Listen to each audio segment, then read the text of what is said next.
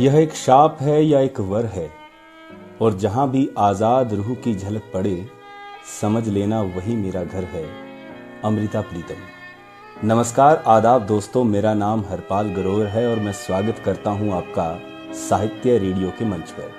और आज फिर हाजिर हूँ आपके लिए लेकर एक बेहद रूहानी कविता, और आज आप फिर महसूस करेंगे पद्म विभूषण अमृता प्रीतम साहिबा की कलम का जादू। मकबूल, मशहूर और मारूफ शायरा, एक प्रोग्रेसिव औरत जो हम जैसे करोड़ों सुनने सुनाने वालों के लिए और ख़ास तौर पर औरतों के लिए एक रोल मॉडल के रूप में आज भी ज़िंदा हैं। अमृता प्रीतम तो चलिए कुछ अच्छा सुनते हैं। मैं तुझे फिर मिलूँगी। मैं तुझे फिर मिलूँगी, कहाँ, कैसे, पता नहीं। शायद तेरी कल्पनाओं की प्रेरणा बन तेरे कैनवास पर उतरूँगी। या तेरे कैनवास पर एक रहस्यमय लकीर बनकर खामोश तुझे देखती रहूँगी, मैं तुझे फिर मिलूँगी।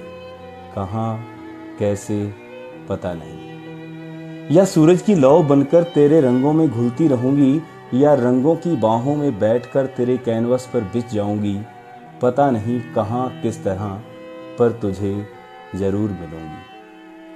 या फिर एक चश्मा बनी जैसे झरने से पानी उड़ता है, मैं पानी की बूंदें तेरे बदन पर मलूँगी और एक शीतल एहसास बनकर तेरे सीने से लगूँगी। मैं और तो कुछ नहीं जानती, पर इतना जानती हूँ कि वक्त जो भी करेगा, यह जन्म मेरे साथ चलेगा।